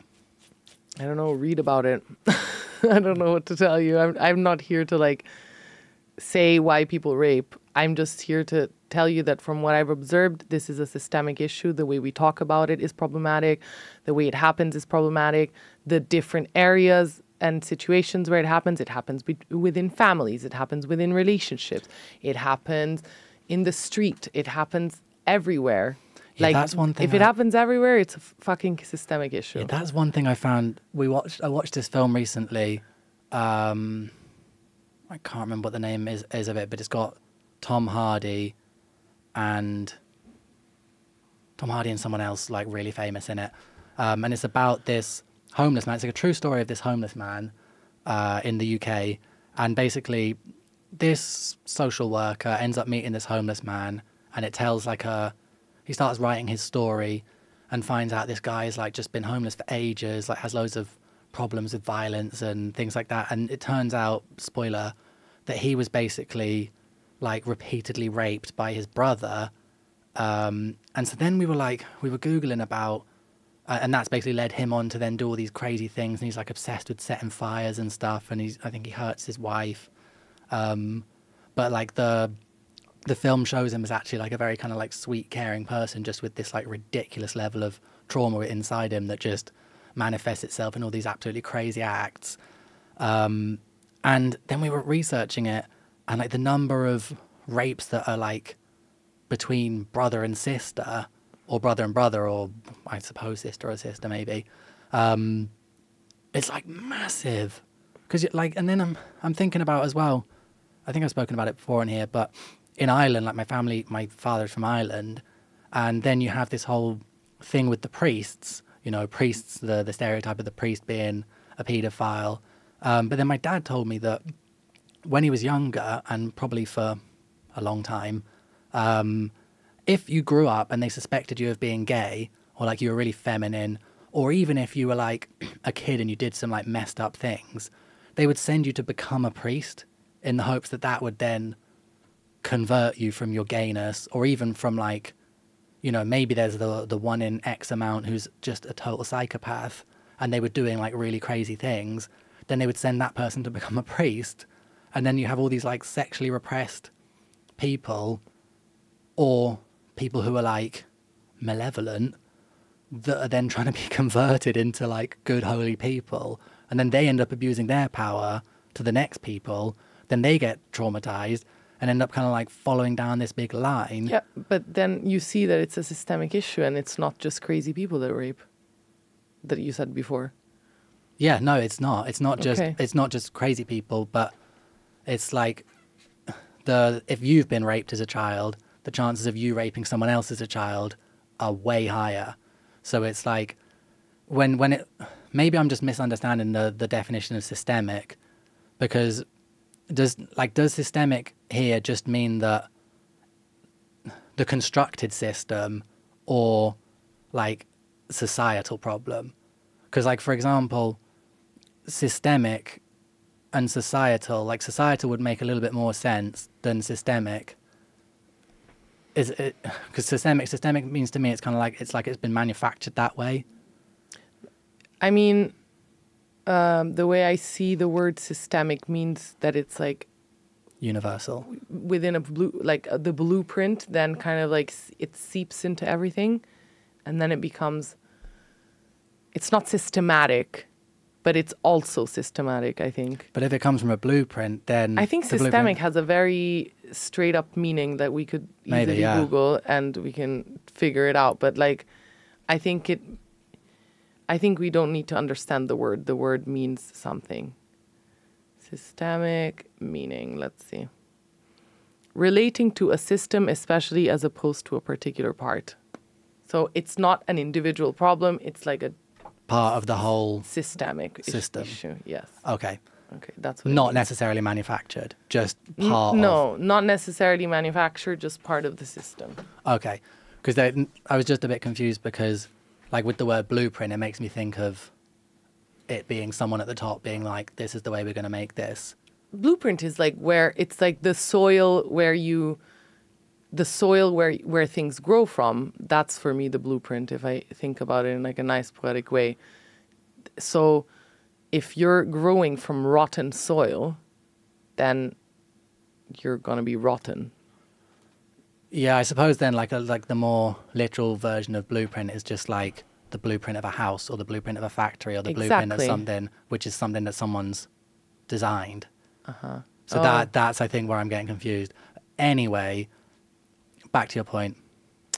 No, I don't. I really think that like, I don't. Um, we I think we went on a tangent, but I I think we were talking about rape, and I don't want to talk about it. I just yeah, think yeah. like, when when we talk about it, then let's be really conscious of how we talk about it because it's a very sensitive subject, and there's a lot of trauma of people around it, Mm-hmm. and yeah, also asking questions about abuse and rape we have to be really careful with that as well. Like, there's really, we need to be sensitive when we ask certain things, I think. But, yeah. Yeah. so you were talking anyway about then how you you'd grown up there and then you were angry and you were healing with the trauma of being angry. Um, Yes. And then I realized that, like, only being angry wasn't, um, it, it wasn't the most useful thing for me. So I just tried to find a different way of doing it and uh, doing it in this like poetic way, finding metaphors in nature and like making like the experience kind of sensorial for people to to also embody. You know, like we're very much in our heads and we should be a bit more in our bodies. yeah, and once sorry to pause you there one second. I have to let someone in. Apologies for that. We're back on air. Okay. So um yeah, basically I I then kind of healed my own things and I'm still healing. I think the work never stops, but I just found a formula that that worked for me. And so now I write these well, I I work with different companies to sort of um help them form their tone and narrative. And through like a gender obviously social justice per- perspective. And the thing that uh, I do now the most is like I write essays that I call like it, they have my I just write essays about uh, these types of topics from like an also ecological perspective, which is really I find it really interesting because it really challenged me to like not think of things in like a binary way, but to think of things in like everything is part of like a system and a and um and everyone has a role and there's different things happening at the same time. So Like what how how does it link to ecology? If you could summarize that. Um, I'm still quite new to it, but ecology, like it links to ecology because the approach is not is like more. It holds different aspects. So, an ecology is essentially like a, a piece of something that where different roles are happening in nature. So, um, and an ecologi- the ecological perspective is, um, I, I don't even want to like right now. I'm I don't even feel that I'm prepared enough to answer this question. But ecology was born as like a way to relate to nature and its and its processes, and it was born from. I don't want to say wrong an ornithologist, but maybe I'm wrong. Um, but but I don't know. For me, it's like to see metaphors in nature and to understand how other things work that are not human, and to see how I can relate to that, and then to write about it in in a in that way. Um, Can you give an example of a metaphor? for example, um, bees. I was looking at like communication and like ritual and like everything that happens in a beehive is very ritualistic. They have like the waggle dance, they have the different roles and and so looking at that was really interesting for me to to see to make like a comparison of and I feel that when you do make a comparison with nature like it lands much more softly with people somehow. And then, for example, I wrote an uh, an essay about the mycelium systems uh, and sisterhood in oppressive, like uh, where in oppressive systems where like abortion is illegal. So how do there's like underground systems of support in these in countries where abortion is not legal and women get together. And so i created this kind of parallel and metaphor between sisterhood networks and mycelium networks that happen in opp- in oppressive systems under underground somehow so that's i guess an, another example That's really cool. I think with the example of the the bees, the the waggle dance, like my girlfriend wrote a poem, like a, a comedy poem called Game of Drones, um, and is really funny, but she hasn't performed it yet or anything. But it's like it mentions the waggle dance, and then because the, the the male drones, when they have sex with the queen, they die, Ah. which is pretty crazy. okay Um, when it's like they, they just work and then have sex and die because they lose their sting, I think. yeah Or- even when they sting you they die no a lot of the time Yeah, which is pretty mental. But the mycelium network is so cool. yeah So cool. It's like it just reminds me of it's the crazy internet. And like, I keep thinking that, and like, I don't know, it makes, I don't know if it makes any sense, but you know how like within your family, you can sort of sense if something's wrong, even when you're not there. uh-huh, okay And you can basically, is there something that underpins intuition in a way that we can communicate, our bodies can communicate with other bodies in a way that we don't yet understand? i think for sure Like underpinning, underpinning intuition. Because like there's loads of things that like yeah that we do understand. You know, like our brains will recognize the size of your pupils and tell us um, your mood uh, without us consciously understanding that, and they'll see your body language without us necessarily con- consciously understanding that. But is there a way that you know, like you walk into a room and sometimes without even necessarily looking at someone, you can feel there's a weird atmosphere in the room. And it's like, what is that? And it kind of it reminds me of pl- it always reminds me of mushrooms and plants, the way that they have these kind of like I don't know if it's pheromones that they release that communicate um, and send these little signals in their little mycelium network. Do we have our own little um, hidden mycelium sure. network, or maybe we are part of the mycelium? I mean, apparently there's more spores of mushrooms in the air than anything else. So we have mycelium all over us all the time, apparently. Um, there's so much more to learn on that. I would, uh, like, I'm really getting into it as well.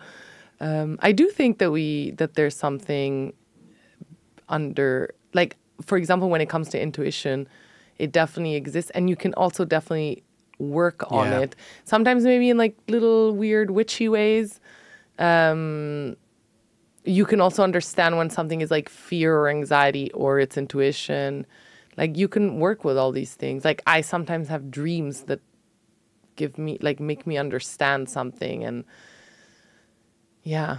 I don't i definitely think it exists uh, and we cannot explain it and i find it super fascinating. Do we have time to quickly go on to the witch thing? if you want to yeah. Um, one thing before that, before I want to mention like the dreams slash premonition versus like, are you then, is the premonition you basically setting yourself up to do it? it could be but it doesn't Um, matter it doesn't ask. matter. it doesn't but like, matter But because there's, the reason I say that is because this one lady told a story here um, that she basically had this dream. She was a skydiver. She did like regularly skydived, and she had a dream that her parachute didn't come out and it was horrible and she was falling.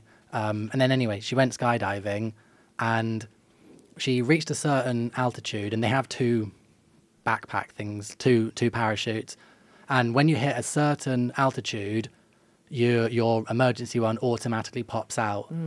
Um, and so then she she hit a certain altitude. She she was like wasn't paying attention, missed the altitude for sending her big parachute out, and then at the um, oh no sorry, her dream was that she had to cut one of her parachutes, like cut her parachute because it, it like messed up, and so basically. It comes to a certain altitude, and she basically released her big parachute at the exact same time that the other one automatically popped out, and it caused the top one, the big one, to malfunction. So shit. she then ended up having to actually cut that one off, um, then used the little one to kind of like guide herself down, almost hit into some trees, which would have killed her on like a golf course, and survived anyway. But it's like her whole point was like, is that a premonition for the future, or is it that because I've dreamed it, I've then made it true? And it's like, but you're right, it doesn't matter if It it's doesn't right matter, or wrong. I don't think. it doesn't matter at all because it's happened. So Yeah. it's like then it's like if it is a premonition, but um, yeah, that's just a little point about premonitions and witchiness. But you mentioned to me that you have done some herb courses and consider yourself a witch. oh god Um, herbology, It's- herbology on on. I used to play this game called RuneScape, and it was like a, an online role playing game with like magicians and warriors and archers and all that type of stuff. And um, there was a skill called Herblore or herbology, one of the two I can't remember, and I used to love it. Yeah, I mean, okay, uh, I don't want to call myself an expert in herbs, and the witch thing is also a joke. It's funny, like I do my little rituals, but I don't. Uh, I think But you don't you don't ride around on a broomstick. No, I don't. Hat. um, no pointy, I'm pointy hat. no um i don't know i feel like for me like for example ritual is something to really just get close to my body and like uh, close to the present moment and like be slow and intentional. And so a lot of people are like branding it as witchcraft but i think that uh, when you when you look at history as well and you see that like a lot of the women that were persecuted as witches were simply women that like were um, working on this more kind of spiritual side. They were pl- working with herbs instead of medicine and all of that. And I find that really interesting. And it's interesting to kind of like reclaim the word. But I am definitely not an expert. I'm experimenting with herbs because I find it also a way of getting close to my own ancestry and and do what the women of Europe did rather than like have all these spiritual practices that are not from my own background because I feel that there's a lot of borrowing and appropriation from other cultures, which is not necessarily wrong because you can earn a lot, but it can be problematic. And for me, this is like a way of, and also I just enjoy it. There's so Mm, is much cool. joy in it, like to find rosemary and then learn about the, you know, that rosemary means dew of the sea and that it grew in the sea and that people used it for this, this, and that. And, and like to get into that history and then burn, you know, dry it and then burn it or make an oil with it. Like that's something that I genuinely, like my body enjoys it. And so I've put that element within my work as well because I think it's a really important sort of radical or like rebellious um, practice to just stop and slow down and kind of um, make that whatever you're doing make it intentional intentional because we we live in a society that kind of wants to hurry us up all, all the time I and agree. and to slow down is like a really radical action that you can do and to take care of yourself and to look at the surrounding and and it's also a way to kind of see what's growing in your environment you know i'm a lot of the time i'm like don't buy sage and palo santo just like go to the forest and see what herbs there are. And there's always herbs here in in barcelona. It's like full of rosemary of lavender mm. so much. And you can dry those and you can make your own bundle and then doing it obviously consciously and not that everyone's like eradicating rosemary from everywhere and like to to always be conscious and not greedy with this like obsession of like oh we have to take everything we can while we can. It's not like that. It like these beautiful plants exist and they grow and they keep growing and that's really cool. But the, the work of herbs with herbs with local herbs and local concoctions like it just makes me so happy. And it's also something that connects me to uh, a kind of like mystical something that like because i know that other women do it and that they've done it and you know it's really i really love it that's why with herbal teas it's also really interesting because like plants do have properties and They plants have really strong properties. yeah Like, like the first time I ever really paid any attention to that, because like you you heard it before and you think it's like oh old wives' tales like bullshit sort of a thing like this plant does that and you're like nah it doesn't like Yeah. I was anyway, and then I went to um went to Colombia and I went to this fruit market there and they took the guides taking around and like oh this one's an aphrodisiac this one and they were all like I think I tried about sixteen fruits I'd never tried before or even seen. Um, like this one's an aphrodisiac. This one makes you sleepy. This one um, makes you piss. This one stops you pissing. This one makes you shit. This one makes you stop shitting. Like, and all that. And like we're trying all the different fruits, and I like I didn't t- pay much heed to it. But then one thing I remember was that um, the maracuya, like the passion fruit, he was like these make you sleepy, so don't eat them after about five o'clock. So then I I googled it afterwards, and it was like yeah they're somniferants. They have um, something in them that makes you sleepy. Um, and then I tried one that night, like a big massive one that you get over there. And the next morning, I was struggling to get out of bed. It was like I'd had a Valium. And now I carry on eating passion fruit when I need to get some good sleep. And it really works because I went clean like three years ago and I stopped everything. Like I stopped caffeine, I stopped alcohol, drugs, sugar, um, everything. Um, and I haven't taken any tablets for like more than three years. And then I started noticing the effects of all the herbs when I was drinking herbal teas. You know, I started noticing like lavender would make me sleepy. I started noting that passion fruit would make me sleepy. It's mainly those ones that I go for. And then like I'm really sensitive to tea and caffeine and things like that, which I started again relatively recently. And then I was like, wow, herbs are so cool. Like they do have these really strong properties, Yeah. but we just fill ourselves with so much junk that you can't notice any of it. yeah But really, they do. And like, if you purify yourself a little bit, and and then it kind of made me.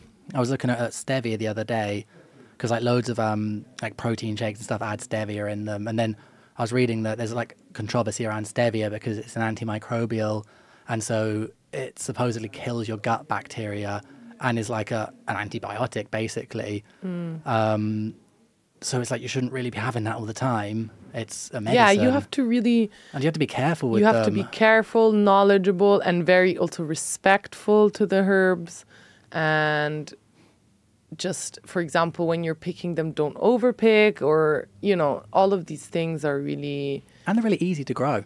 Because I, grew like some rosemary before, and I grew some rosemary is like invasive yeah, and I grew some really- mint and so some powerful, chili. Um, but they're so they're like because they kind of are like they're kind of are weeds, really, aren't they? They just grow easily and like abundantly. Um, but that is very cool. and you can use them in so many different so this herbalist person that I- herbalist. Um this That's woman not so not not a ganja smoker. no She was a, an actual. she was an actual like person that had studied herbs and she she said, you know what you can do? You can take one herb and then you can work with it in all the different ways. And the, there's like three main different ways, like water, alcohol, and um, and oil. Yeah. So you can either make infusions with it, and you can make infusions in so many different ways. You can like get the herb and like put it in water, and then put it in the sun, and then that's one way of doing it. And then you can um, do it as an infusion. You can do it as a like first put it within the boiling water. Different herbs work different, like, or you can make a tincture with it. So you put alcohol in it and then you leave it for a few weeks. And then mm. you can use the tincture as like kind of an extract of the herb's properties. Or you can do an oil with it. And then that's like 28 days of the oil, turning it every day in the moon. Like, and so you make it also a ritualistic practice, which is, a, first of all, I find this, these things super beautiful. Mm-hmm. And I think that they're like really ways of embodying. So, like, what I write about, I call them poetic antidotes, which is essentially like manifestations of like joy, art, and beauty in a context of political awareness. So I talk about like a certain topic, let's say beauty. How do we um, how do we look at beauty in this society? What do we think, et cetera, et cetera? How has it been co-opted? How has it affected me personally? How has it affected people? And then I, for every essay, there's like a little ritual at the end where you can. They're all very simple. Some just in, you know, some is like okay. I if the one about rage is like shaking for three minutes and like I provide a song. Hmm. Like I really do this like curated experience because I love the ritualistic part of it and I think it's like quite radical because it we we tend to absorb information in like such a fast way and I think it's really important to do it in a way that's slow and intentional. And and I think that that's already like a political act that you can do you know? You don't have to be a revolutionary and read a thousand books and then go in the streets. Like you can really start with small embodied actions. And then that's a re- that really like rewire I really do think that it kind of rewires you somehow. Yeah. so that's why No, I totally agree, and I think that like I read, I read quite a few of your pieces, and I read um, the one I especially remember was the one about the is it Donna di Fora? ah yeah that's that so interesting Donna di Fora yeah Donna di Fora, um, about the Sicilian witches. Um, was it Sicilian? yeah Yeah, Sicilian witches, and so I saw some of the rituals, and I'm a big, I'm a, I don't do that many of them, but I'm a big fan of the idea of a ritual, and I've done like four maybe in total. Um, but I just think that you know, like it's kind of a bit funny when you're like lighting a candle and like all these like incense thingies and like you know you're kind of like splashing it around and rubbing it on your wrists and like Yeah. writing things on paper and then burning it and all that type of stuff. It's like it's quite funny, but it is nice. Oh, it's like I so did it with nice. my love it. girlfriend and um, just kind of sit there and then, but it is just a time just to focus on some. I suppose the act itself is not particularly important, like what the actual act, No. the, the actions you're doing, and not doesn't really make a difference, you know. But it's just that No. spending thirty minutes just focusing on something, Mm-hmm. you know, that's just not related to any other thing in your life, particularly. It's not work. It's not. It's not necessarily work. It's not necessarily pleasure. It's just some little thing to kind of ground you. Um, yeah completely and I, th- I don't know. I would. I would encourage people to just try it. Even people who are like, "Oh, this sounds a bit woo woo for me." Like, Mm-hmm. but it's just. It's like it's just a nice little, you know, similar to meditating, where you're just kind of like. It's like active meditation, I suppose, in some way. gardening can It's a bit be a like ritual you know But it's like similarly as well. Every so often, my girlfriend's got some tarot cards, and every so often we use those. And it's like obviously, back in the day, those were considered witchcraft and occult and all these things. Mm-hmm. And who knows? Maybe they are like weird cursed cards. I don't know, but ultimately, you're pulling out some random cards, and then those random cards are making you think about random things, and that's a useful practice you know, mm. just like what what thoughts are coming up from seeing this random little thing, and those random little cards are based on symbology, which, in theory, our brains are supposed to be able to recognize that symbology and those kind of mm-hmm. archetypes sometimes as something which should, in theory, generate certain types of responses. So it's kind of like it's based on it's based on something. It's not like someone's just put like, oh, I'm going to put a picture of a pine cone on this one, and I'm going to put a picture of a banana on that one, and I'm going to put a picture of a house on this one. You know, it's like they're, they're actually Curated. curated yeah, in a yeah. specific ways that our brains recognize these symbols. So I think it's really cool doing those as well. I would say that when I first started doing them, I was in a terrible frame of mind, um, and they just caused me suffering.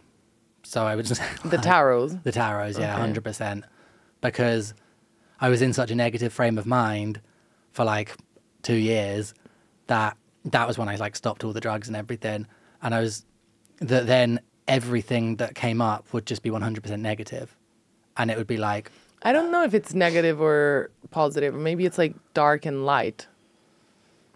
Ooh, well, it, it's putting a negative spin on something.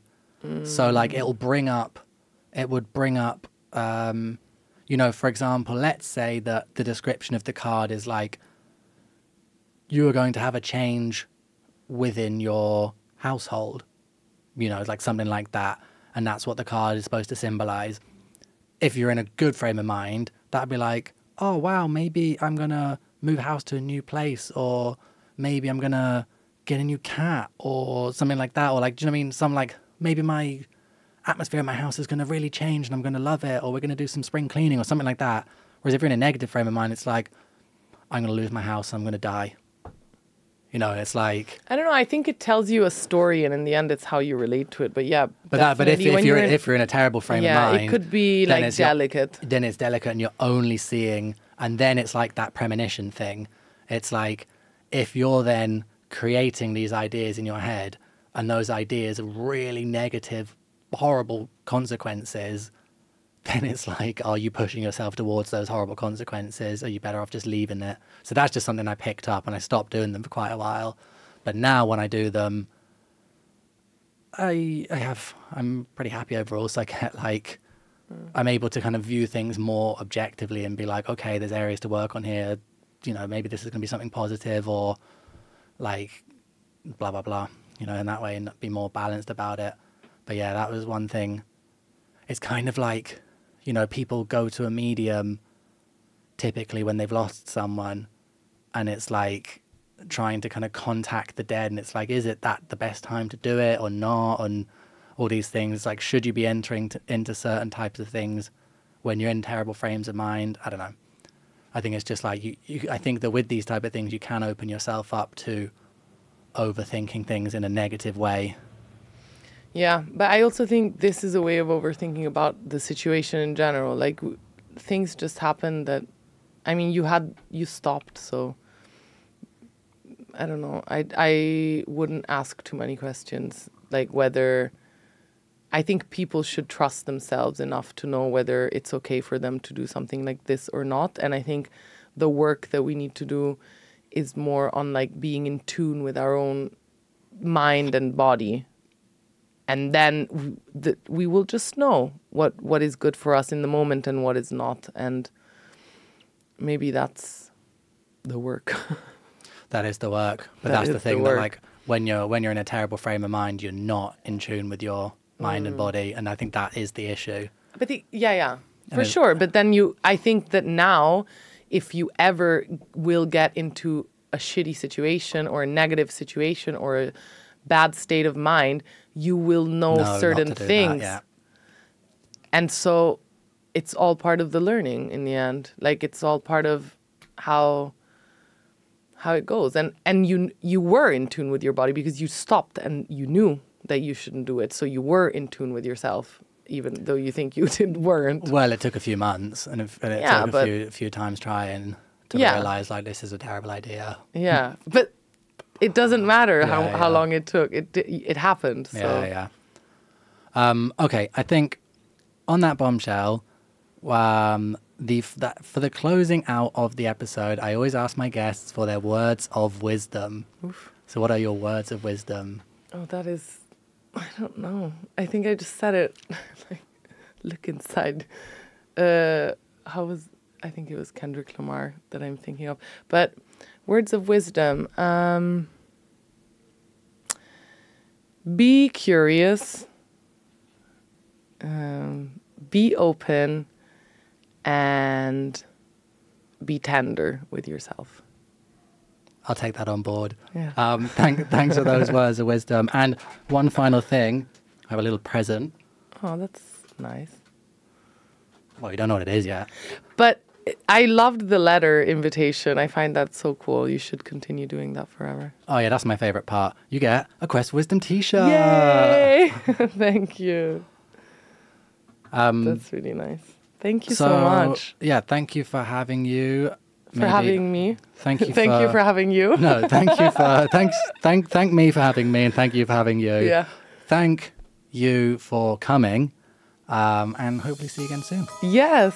Thank you so Um, much. So farewell for now, everybody. Goodbye. Farewell. Farewell. Thank you for listening to the Quest for Wisdom podcast with your host, Connor Monaghan. If you enjoyed the episode and would like to support the show, then please like it, subscribe, and leave a review on whichever platform you are using. This small act is a massive help and is hugely appreciated.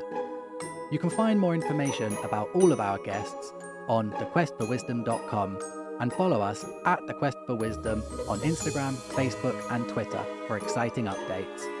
We also have a Patreon account for anyone who would like to contribute towards the running of the show. Finally, I would like to thank the Comedy Clubhouse in Barcelona for allowing us to record here and for their ongoing support. If you are ever in Barcelona, make sure to check it out for daily shows of comedy and performance art in English. Farewell for now.